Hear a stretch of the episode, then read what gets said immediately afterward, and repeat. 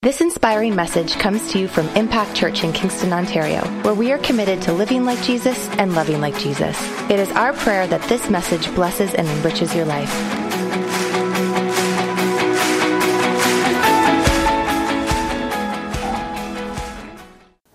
All right, good morning. It's uh, so exciting to be here with you this morning for Vision Sunday.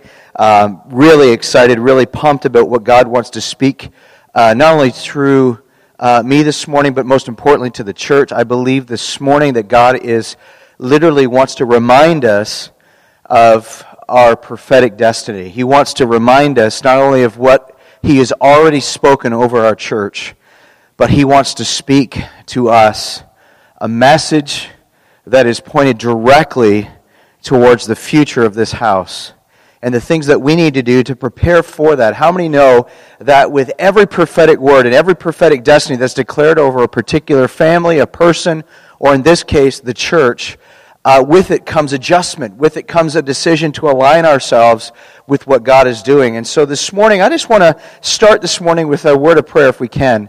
Father, we thank you, Lord, for this morning. We thank you, Lord, for your message of hope and your message, uh, Lord, of a very significant destiny over this house. Father, we thank you, Lord, for the years that you have built up the, the, foundations of this house. You've built into the very foundational work of this house. You've strengthened us. You have uh, called us. You have literally placed upon this church a mantle of prophetic destiny, Lord, uh, that would not only reach those that would come to impact, but most importantly, would reach those in this city that do not know you. For Father, we thank you today that you've called us to be a city reaching church. We give you praise for that. We give you you honor and glory for that in Jesus' name. Amen. Uh, back in September, we were blessed to have Charlie Sweet with us, uh, who absolutely blessed uh, this church with an incredibly powerful weekend. It started on the Friday night with our youth. Um, it carried on Sunday morning and Sunday night uh, in our meetings uh, here at the school. And um, I'm excited about what came forth that weekend, not just specifically over individuals, although that was awesome.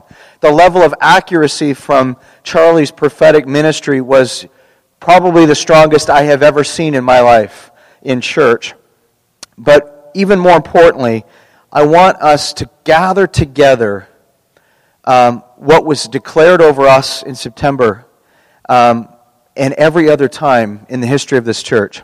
One of the things that Ch- Pastor Charlie challenged Sandra and I to do was to look back over the prophetic history of this church and over this house and to see the patterns and see the, the, the, interwoven themes of the word of the Lord over this church and literally package it together and find out who we are and what God's calling us to do. So that's what we did. Starting in September, we literally started combing over those words and over the themes. And what I want to declare to you this morning is a packaged uh, very quickly a package of the prophetic words, the consistently uh, patterns of prophetic words over Impact Church.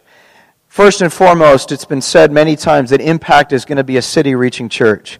We see that with Hands of Hope. We see that with the Back to School Bash. We see that with some of the different things and connection points that we have as a church family. We see that in your connection points with people at work and in your community, your neighbors, your family, your friends.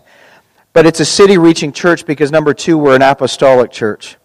God didn't call us to be a little country church with 20 people where all the families know one another because they're all probably related. Now, there's nothing wrong with that. There's great churches out there that are small churches that are doing a great work for God, but God never put upon us uh, that mantle. He put upon us a city reaching mantle because He sees that we will be a dangerous church in the city of Kingston. One of the words that's come forth over this house is that impact would not be a small work, but will be a prosperous work. One of the banners that, that Charlie literally shared with us in September is that he sees a banner over top of this house called the House of Restoration. The House of Restoration. A place for restored marriages, a place for restored finances, relationships, morals, health, and spiritual authority we believe that this is also going to be a house of deliverance. That was the second banner that was declared. A house of restoration, a house of deliverance, a place that will bring healing to a broken city and a broken people. Danny Benia spoke over Sandra and I about seven years ago that this church would be filled with broken people that would be restored in the house of God. And the next statement he, uh, he literally declared was that a broken people are a dangerous people. Why? Because they know the redemptive love of an amazing God that loves us with an everlasting love, that breaks through the very place of darkness and brings hope and healing to a place that we never thought we would ever come. And that's where God is an awesome God. I believe that Impact Church will be a church that grounds people in the Word of God, that it will be a church of teaching, truth, and understanding. It will be a war room of prayer and intercession. We know that, the, that prayer literally is the engine room of heaven. And so we need to literally find a place to prioritize prayer and to prioritize the Word of God. This is why we are starting this Bible reading plan this year because we believe as you focus on the Word of God and as we focus on, on the, the things that the Holy Spirit wants to say to us, God is going to change and transform our lives in a powerful way. Impact also prophetically being declared many times over will be established in a permanent home. We believe that we've been portable for a season, but we honestly believe very clearly that us being portable is a season that's coming to an end soon. We believe that God is going to open doors of opportunity for us in this city to be established in a permanent place, in a permanent location. We're excited about that. It's also been declared that we're a Gideon Army church that will do great exploits, that there are prophetic songs that will come from this house, that CDs will come from this house and touch the nation.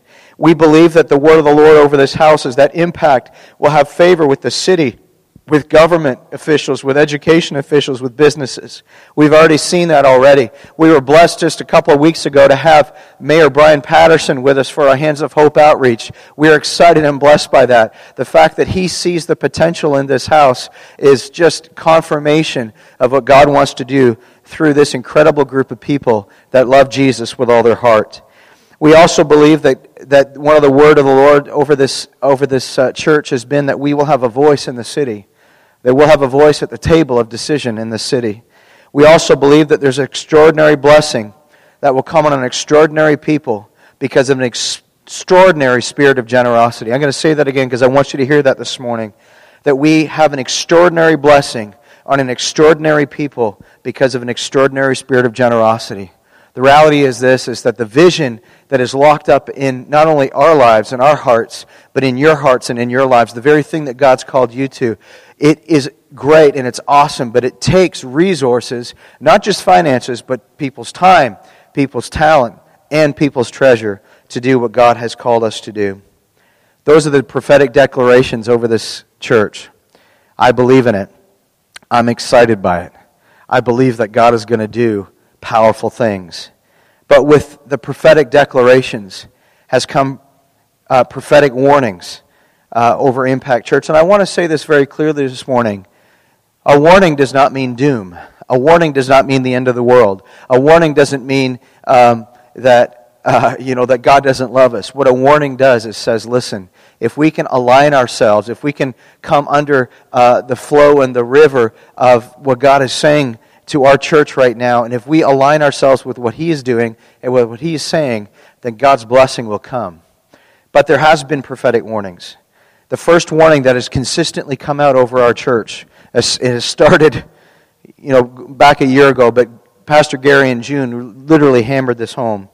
And it literally is this. The first, the first warning was alignment leads to advancement. God wants to bring alignment.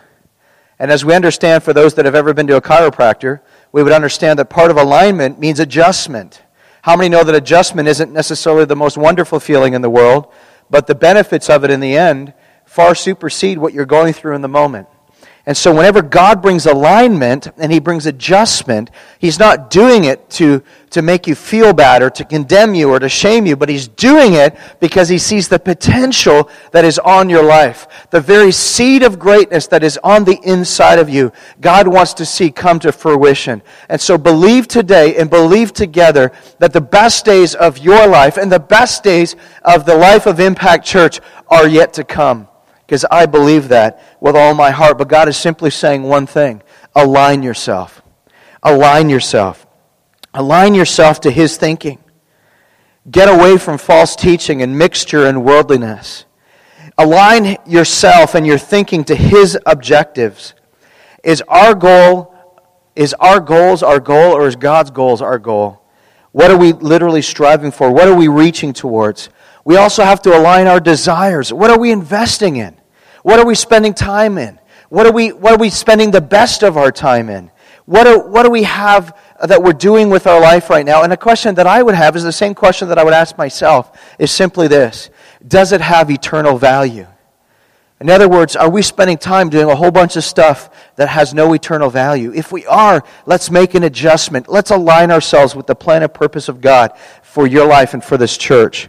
Why? Because I believe this morning that there's a generation of people that are out of place, been misplaced, and thought they've been replaced. But we got to let them know today that they have a place because God's called them here. God has called them to a place that is only found in Him. He has a, literally, you are a piece of a giant puzzle that is so necessary. If we have every other piece in place, but your piece is missing, then we are not whole. And so you need to know this morning that God has a place for you, that you have not been been misplaced. You have not been replaced, but God has a place for you. And God wants to see you take your place in the house of God so that you can be everything that God's called you to be. The second warning that has come out, not only was alignment the first warning, the second warning was that we need to enlarge our capacity in order to handle the harvest.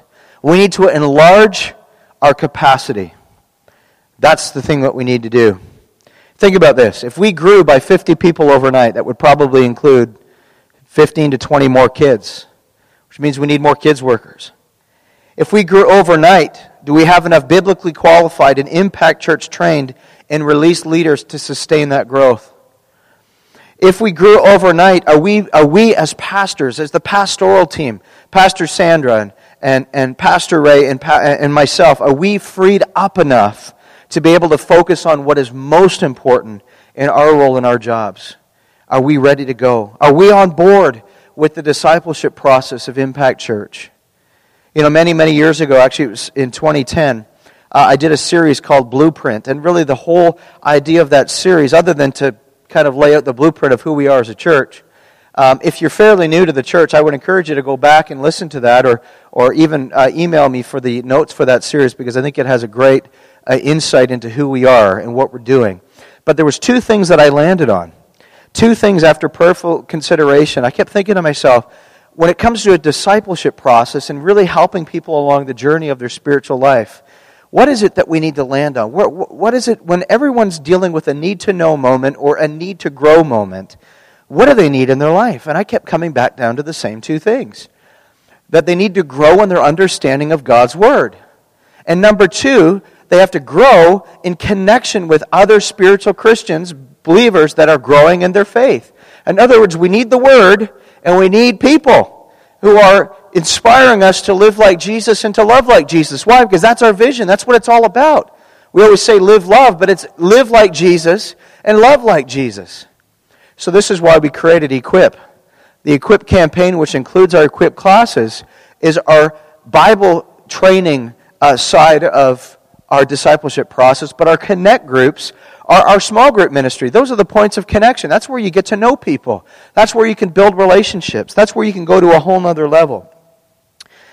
So the second thing is first we need to align. The second warning we had from, from all of these prophetic words that have come forth over the last seven and a half years, and more specifically over the last year, is we need to enlarge our capacity. We need to be ready. How many believe this morning that we need to be ready? Amen? The third thing is this, and I love this disappointments are temporary, divine appointments are eternal. I'm going to say that again. It's so good. Disappointments are temporary, divine appointments are eternal. Can I share something with you this morning? Can I encourage you with something this morning? The only one that is causing you to be stuck in your past is the enemy and you. The enemy lives in the past. Every time the enemy comes to you, the only thing he likes to do is remind you of the past. The only thing the enemy wants to do is to keep you in your past so that you never move forward. But I want to challenge you this morning. I want, I want to share with you this morning. First of all, somebody that's been through my own challenges, somebody that has been through tough times, somebody that has been through tough times, not only personally, but also as a pastor, pastoring people. I tell you, pastoring people is not the easiest job in the world. Sometimes it's incredibly difficult. But I have news for you this morning that God's grace is sufficient for anything that God's called you to do. His grace will always be there. But disappointments are temporary. In other words, don't be stuck in a season of regret. Don't be stuck in a season of rejection. Don't be stuck in a season of ridicule. But live in the new season of restoration, renewal, rejoicing, reconciliation, repair, recovering, and rebuilding. God wants to rebuild your life. He wants to build you up so that you can be literally a source of encouragement and inspiration for someone else's walk and journey.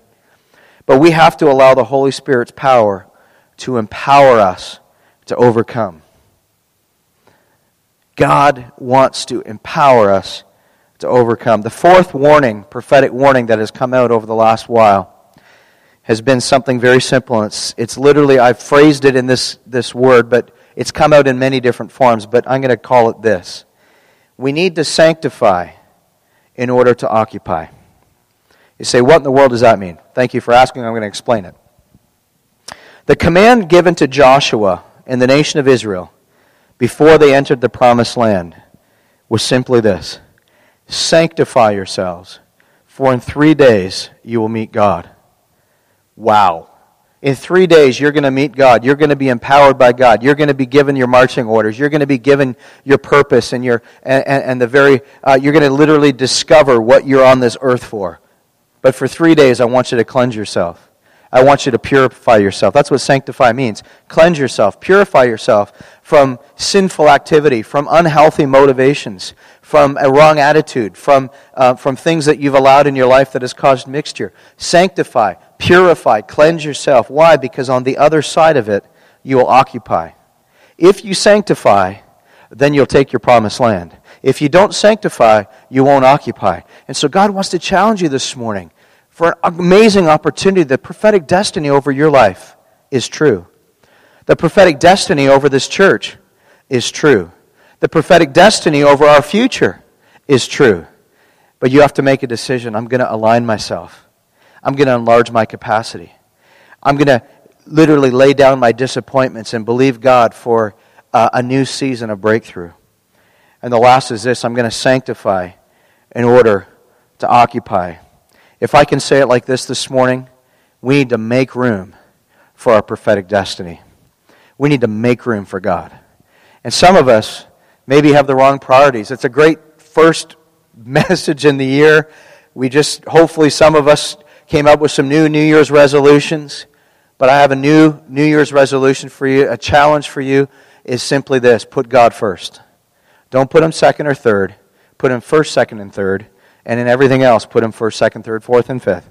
Because God will literally lead you to become a year of change and transformation and ready you for the very plan and purpose of God for your life.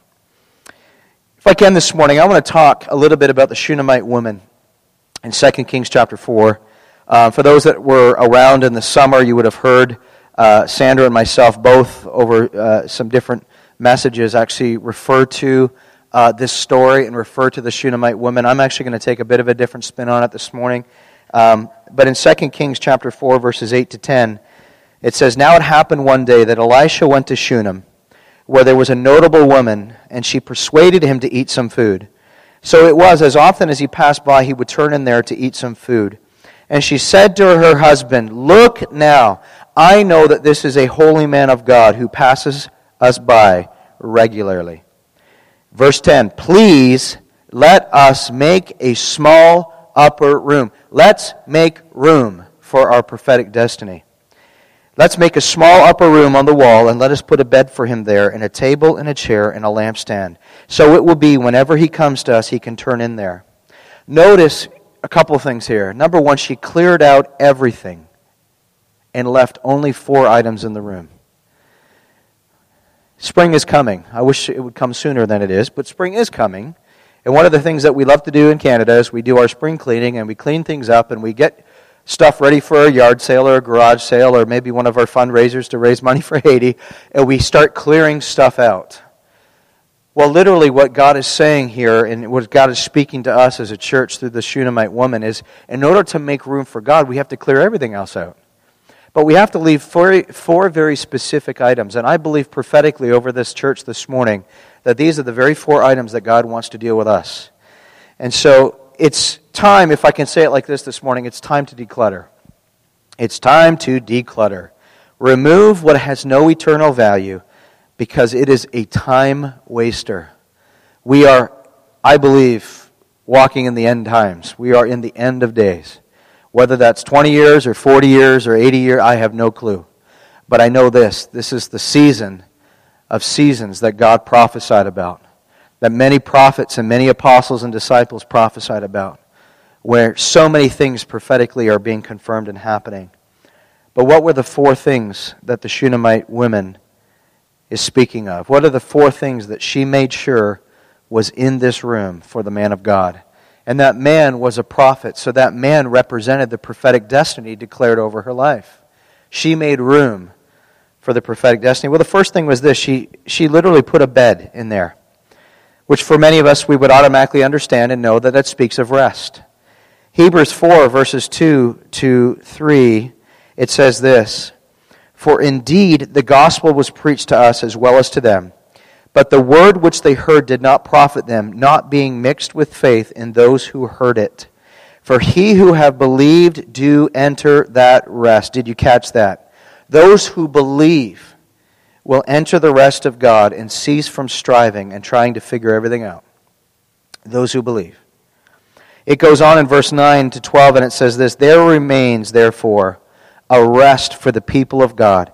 For he who has entered his rest has himself also ceased from his works, as God did from his. Let us therefore be diligent to enter that rest, lest anyone fall according to the same example of disobedience. For the word of God is living and powerful, sharper than any two edged sword, piercing even to the division of soul and spirit. In other words, to divide your soulish thoughts from spiritual thoughts in other words, to help you to discern what is of eternal value versus what is not of eternal value. In joints and marrow, and is a discerner of the thoughts and the intents of the heart. Listen to me this morning. When we do things in God's rest, everything's different. We believe in the transformative power of God's Word. We believe that God's Word is living and active. We believe that God's Word has the ability to separate those things that do not have eternal value from those things that do. We will know what God is saying and what He wants us to do when we can separate ourselves to His purpose and His cause. In his cause. When we literally prioritize the Holy Spirit and the Word of God this year, He is going to give us incredible clarity about our role, not only in our own lives, but in this church. I believe that. Oftentimes in the Bible, uh, sweating or perspiring is representative of striving. Sweat, toil, and hard labor was part of the curse on Adam for disobedience.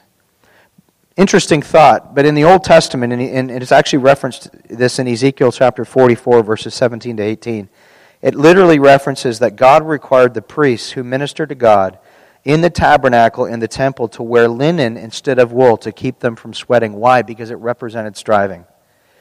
In other words, whenever we, as the royal priesthood that 1 Peter 2 9 talks about, comes into the presence of God, he wants us to be ready to serve and not to strive, to be ready to serve the purpose of God rather than to strive to do our own thing. This is what God is teaching us this morning. He's given us a bed so that we can rest in Him, so that we can literally learn how to rest in what God is saying rather than striving to make it happen. God doesn't want us to cre- create Ishmaels all the time. He wants us to create an Isaac and follow him. Second thing is this it's a table that he puts, which speaks of the study of God's Word. A table, literally, um, if I can reference a, a, great example of a table in Scripture, is Ezekiel, or sorry, Exodus chapter 25, verses 23, where it talks about the table of showbread in the tabernacle, which is also called the table of the presence bread. It was made from acacia wood, covered with gold, and it represents the continual presentation of the living Word of God. The bread from heaven, Jesus. The Rhema of God versus the Logos. The Logos is the literal printed Word of God, your Bible, what you can carry, what you hold, what you read from, what you study from. But the Rhema of God is the prophetic, uh, revealed Word of God to you, something that jumps off the page and literally speaks to your life. And I believe that God is literally declaring things prophetically over this house, and He's repeating Himself over and over and over again so that we get it, so that we realize that there's a greater prophetic destiny over this house and a greater prophetic destiny over this church. The third thing he has is a chair, which interestingly enough speaks of reconciliation. Exodus 25, verse 10, it talks about the Ark of the Covenant, which was made of acacia wood, which represents humanity, and was covered in gold, which represents divinity. Remember, in heaven, the streets are, are literally made of gold. Inside was the Ten Commandments, in other words, God's heart. Manna, God's provision. And Aaron's rod, God's power. God's heart, God's provision, and God's power. But the only way to get to God's heart, God's provision, and God's power was through the mercy seat, which was on top of the Ark of the Covenant. What was this mercy seat? It was a seat of reconciliation. It was a seat of restoration. It was a seat of relationships being restored. Exodus 25 17, it talks about the mercy seat. And what's literally interesting, another term that many Bible scholars will use to describe the mercy seat, is it's literally called the lid of reconciliation. The lid of reconciliation. Without reconciliation of your past, of relationships, and of your faith in God, you will not experience the fullness of the presence of God, which is what the ark represented. It represented the very presence of God. If we are to be a house of restoration for the city, then we need to be a house of restoration in our hearts first and in our homes second. Because if we can be a, heart, a house of restoration in our hearts and in our homes, then God will entrust us to be a house of restoration in His house, the very house of God called Impact Church. And so we need to literally take this word and, and take it personally and live it out.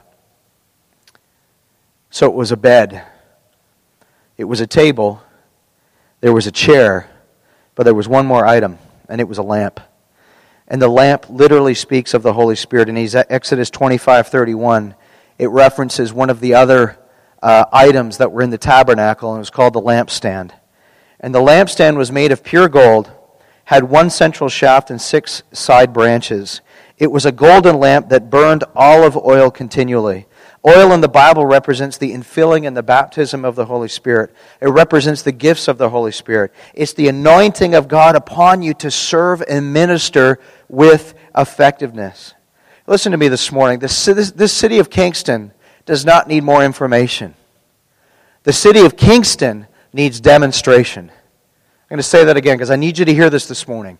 The city of Kingston does not need information. The city of Kingston needs demonstration. 1 Corinthians 2, verses 4 and 5, it says this And my speech and my preaching were not with persuasive words of human wisdom, but in demonstration of the Spirit and of power, that your faith should not be in the wisdom of men, but in the power of God. I love that. I pray that your faith will not be in the wisdom of Cameron Jeffs, or Sandra Jeffs, or Rachel Quirt, or anybody else that is teaching or leading in this church. But I pray that the very very wisdom of God would be locked up in the very power of God, the demonstration of the Holy Spirit of God that can transform your heart and mind and life. That's what I'm believing for this morning. Many of us remember the story of the Shunammite woman. As I said earlier, we talked about her in the summer. She made a room for the prophet of God. She put four items in that room. God blessed her because of her blessing the man of God God blessed her with the very, the very thing that she longed for the most, which was a son. But interestingly enough, her son died. So what did she do? She literally went back to the very source of the promise and laid her son on the prophet's bed. She didn't lay him on his own bed. She didn't lay him in her bed. She laid him on the prophet's bed. Why? She laid him on the very source of the prophetic destiny. over her life. And her son was resurrected. I don't know about you, but some of, some of you, I'm sure, feel the same way that Sandra and I do at times. Sometimes we, we keep wondering why we can't seem to get past a certain place or a certain point. Sometimes we wonder why we keep hitting the proverbial wall. Sometimes we wonder why we haven't seen certain breakthroughs yet. But I have news for you this morning.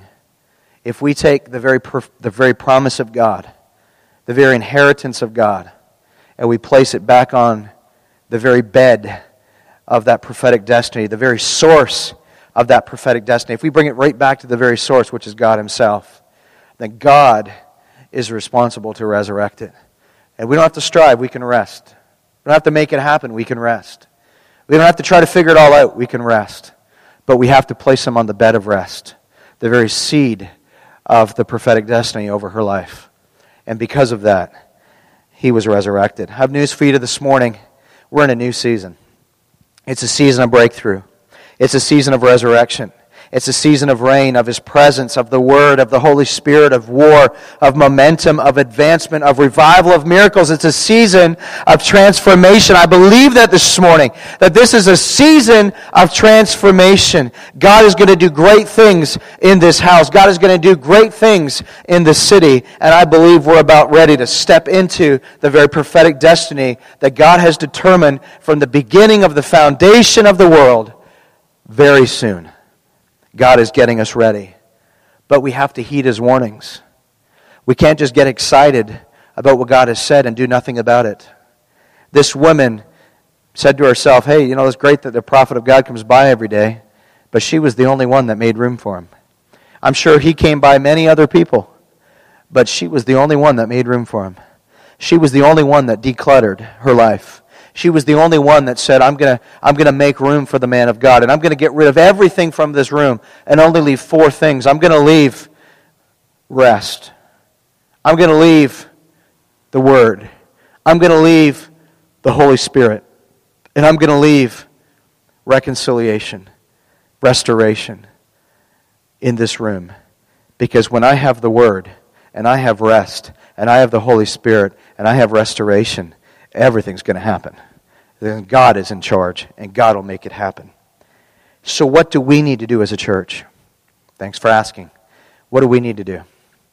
Well, looked at that first prophetic warning, we, we look at alignment. Well, I think the first thing that we need to do is we need to determine is, is this my church? Is this the place that God's called me to?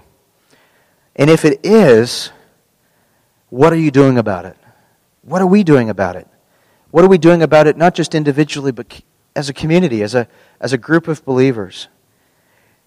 What are we doing with the discipleship process? Are we making a d- decision to say, I'm all in? That I want to be involved. I want to, I want to grow. I want to be stretched. I want to be in relationship. I want to be in community. Maybe you're sitting here this morning and saying, I keep hearing about all these testimonies about people's uh, just, you know, incredible testimonies of community and of change and of growth but I just don't feel like I have that. Well, I, have, I want to challenge you this morning. Get involved, get connected.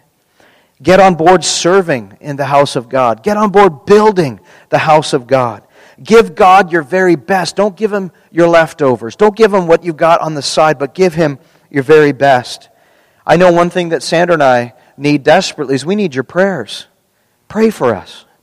Set aside some time every week, maybe every day, and pray for us. Pray for our family.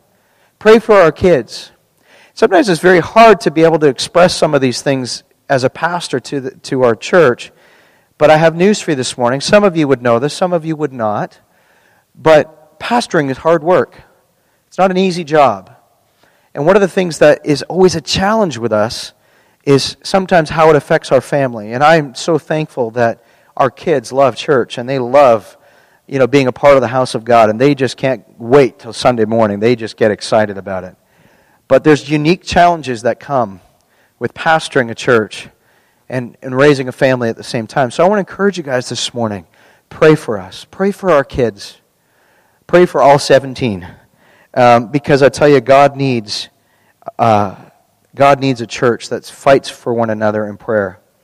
Believe God together for the prophetic destiny of this house to be fulfilled. If I can say this morning, what else does alignment connect to? It also connects to your goals and your dreams. When Pastor Ray spoke back in, in, uh, in the summer, um, she talked about the idea of submission. And I can honestly say, in my life and, and being around church circles for many years, it's probably one of the most misused and most abused words I've ever heard in my life as far as church life is concerned. It breaks my heart, to be honest with you. As a pastor, as a father, as a person, as a human being, it breaks my heart that that's been used to control people, to manipulate people, to misuse people, to abuse people. But it also breaks my heart that many people don't understand the true meaning of it. They don't understand what it means to submit one to another. To submit, to sub literally means to come under. That's why it's called a submarine, it's under the water. To sub is to come under mission, someone else's mission, someone else's plan. You know, what's going to make you great? And what, what's going to make this church great is what's already made it great for the last seven and a half years is that we believe in each other and we support one another and we are literally each other's biggest cheerleaders. I would encourage you as a church to keep doing that. If you're on the outs, you know, on the outskirts or not really connected or not really committed, not really involved, I want to challenge you with something. We have a great group of people in this room. We have a great group of people that love God and love living for God. And so I want to challenge you this morning get connected, get involved. Second thing is this is we need to enlarge our capacity. Um, we got to make more room. And so what we're doing, some of you may have noticed this, some of you maybe not, but uh, in the last six months, we've increased our chair capacity. Uh, when we moved to the school, we were at 136 chairs. How do I know? Because I used to set them up and I could count them all the time. 136 chairs. Well, we've just realized that we have a capacity of 210. And so what we're doing is we're continuing to add chairs. We're adding chairs in the back section. We're adding chairs on the side. We are continually adding chairs. Why? Because we believe that God wants us to grow. Um, we also are um, obviously um, thinking about a lot of things. And so I want to just uh, say this statement this morning and, and, and, use it as a warning, as a, as, a, as a means to get you ready for what's down the road. We cannot predict when we're going to be in a permanent space. It could be three months from now, six months from now, a year from now, but I know this that sometime soon we're going to be out of here and into a permanent facility. I believe that with all my heart. And one of the things that God has been laying on my heart has just been the, the month of September of this year. I don't know why. I usually don't share that with the church. I usually don't share those kind of things with the church because I just kind of marinate in it. But I've been getting really excited in my spirit about September. Um, again, whether that happens or not, I don't know. But I really feel like God is trying to get us ready for something greater. But I want to say this morning consider this your first warning about two services. Um, we believe we're going to grow, but we know that we have a, a, a, lid as far as how many people we can get in, into this building. So we have to be thinking two services. For the last six months, I've actually been researching and talking to several friends of mine and, and other even pastors in this city and other cities across Canada that have two services on a Sunday morning and find out exactly what they do, how they've done it, how they communicated it. And so I want to let you know today we are open to whatever God would want to do and however we need to expand. Sometimes there's things that we want to do, and sometimes there's things that we don't want to do, but either way, we say yes to God because God wants to get us ready. Okay? Second thing is this we need to enlarge our volunteer base. We have needs. Uh, I think Colleen would say very quickly with me and agree with me that right now we're on the edge of having too many kids in each class, which means we need a fourth class in Impact Kids, which means minimum we're going to need another eight, eight volunteers in Impact Kids. We need help with our teardown. We need help with some of the other things that we need to do. Why? Because we know that when you have more people volunteering, it lightens the load on those that feel the pressure or the, or the commitment to do more. Um, and we have to be careful that we don't burn those people out because we believe in what God is doing. I also believe this morning that one of the ways that we need to expand is with staff. We don't really, outside of Sandra and I, we don't have staff. We have Pastor Ray that literally volunteers a lot of her time for free. Um, but it's time that we need to expand our staff. We need to support uh, the growth that is happening. And I know right now that, that that is a big decision that is on our mind that we're praying into. Um, same time, too, we need to, Sandra and I need to be freed up.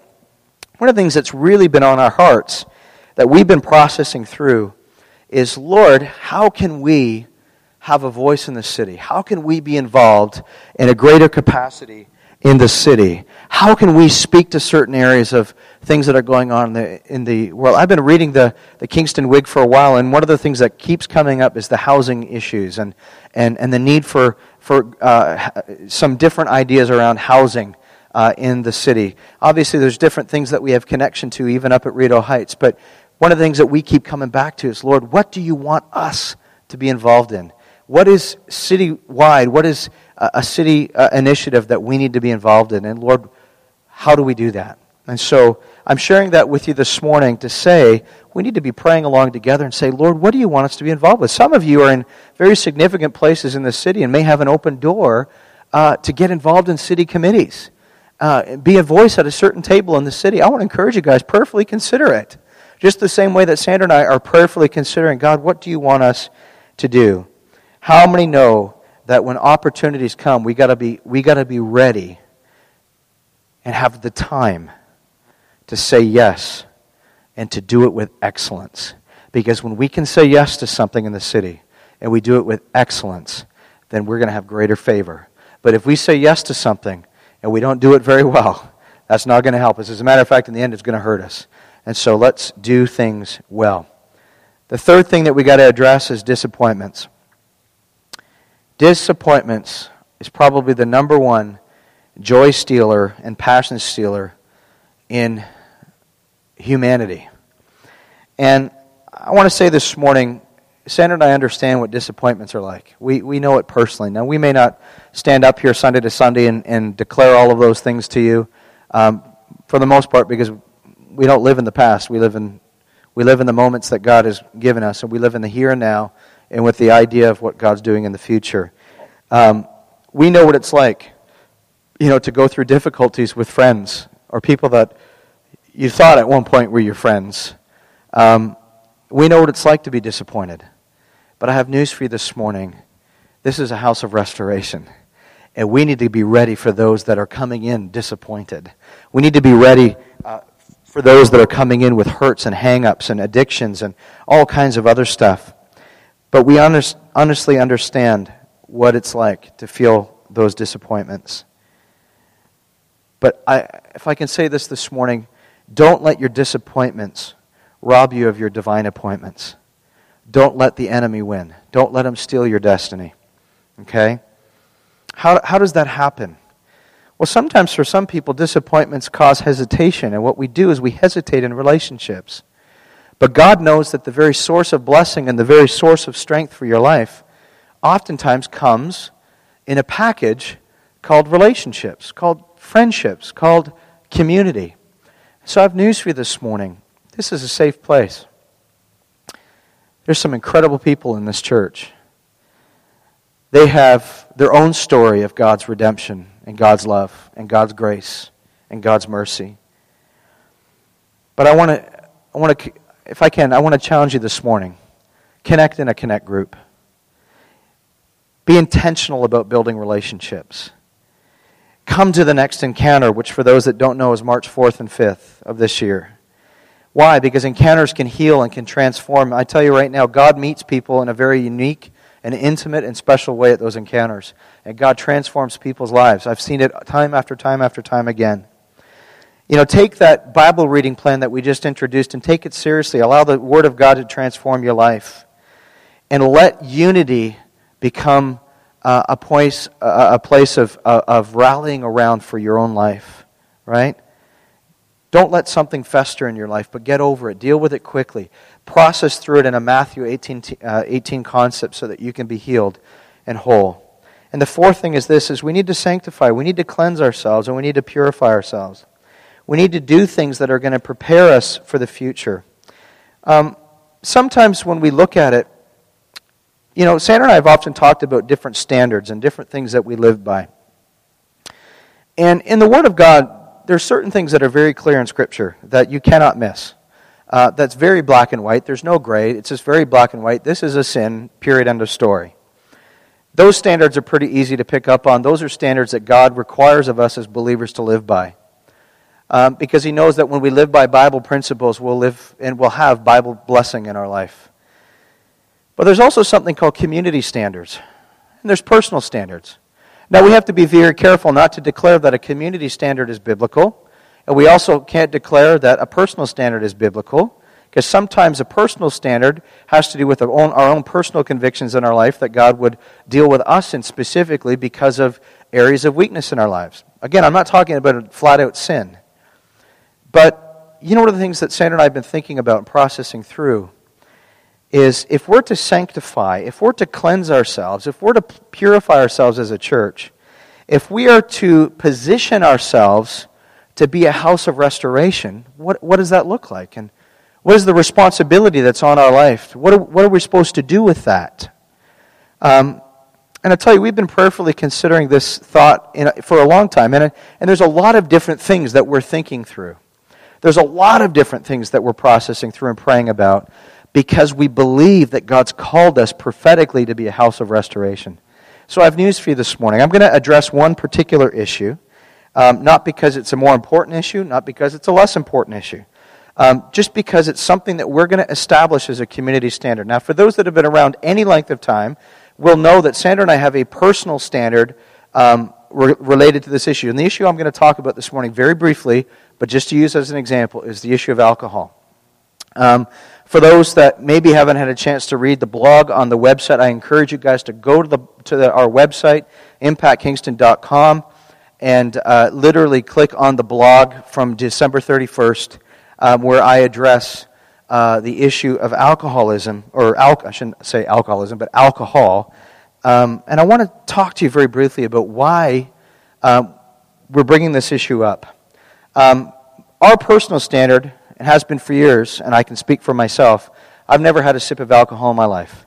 There's many reasons why that is. Um, my desire is to not be a stumbling block, but to be a building block for others. My desire is to be an example to others. Uh, my desire is to never start something, therefore, I don't have to be set free from something if I didn't start something to begin with. Um, but I'm also the product of, of different personal situations and things that I've seen in my own life, whether it's family or loved ones or friends, uh, neighbors, that have had an, an issue of alcohol. When I worked at John Howard Society, I can honestly say, in all my years at John Howard, and all my years as a pastor, and all my years in life, that I've never ever had someone sit across the desk from me and say to me, Listen, when I started drinking alcohol, everything got better. It's never happened. I don't think it'll ever happen because it just doesn't get better. Alcohol is not the source for you, and it's not the solution for you. So, why am I bringing up this particular issue this morning? Well, how many know um, that without clarity on certain things, it leads to confusion.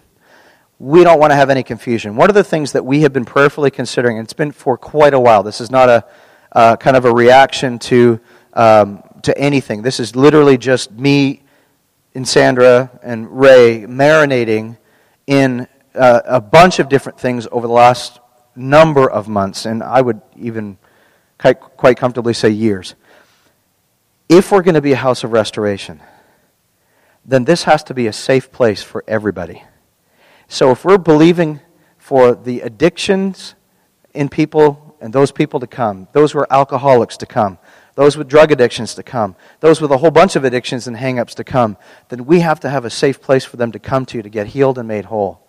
And if they come and they they get healed and they get touched by the Lord. And then one of the first opportunities they do to connect with people is they go out and realize that those people are drinking and then they stumble into their alcoholism again. And, and we're to blame. That's a problem. So, what we're going to do uh, is just bring some more clarity to this issue. Um, I relate it to the fact that we need to sanctify in order to occupy, but in, in actuality, this has more to do with being a house of restoration than anything else. I want to say, state up front this is not a biblical standard, this is a community standard. Okay, the Bible is very clear that drunkenness is a sin. It doesn't say having a sip of alcohol is a sin. So I want to make that abundantly clear that this is not a biblical standard issue, this is a community standard issue that we are putting into place at certain levels of leadership in our church so that those leaders will be an example to those that are coming in. It will not be a cause uh, to be a stumbling block.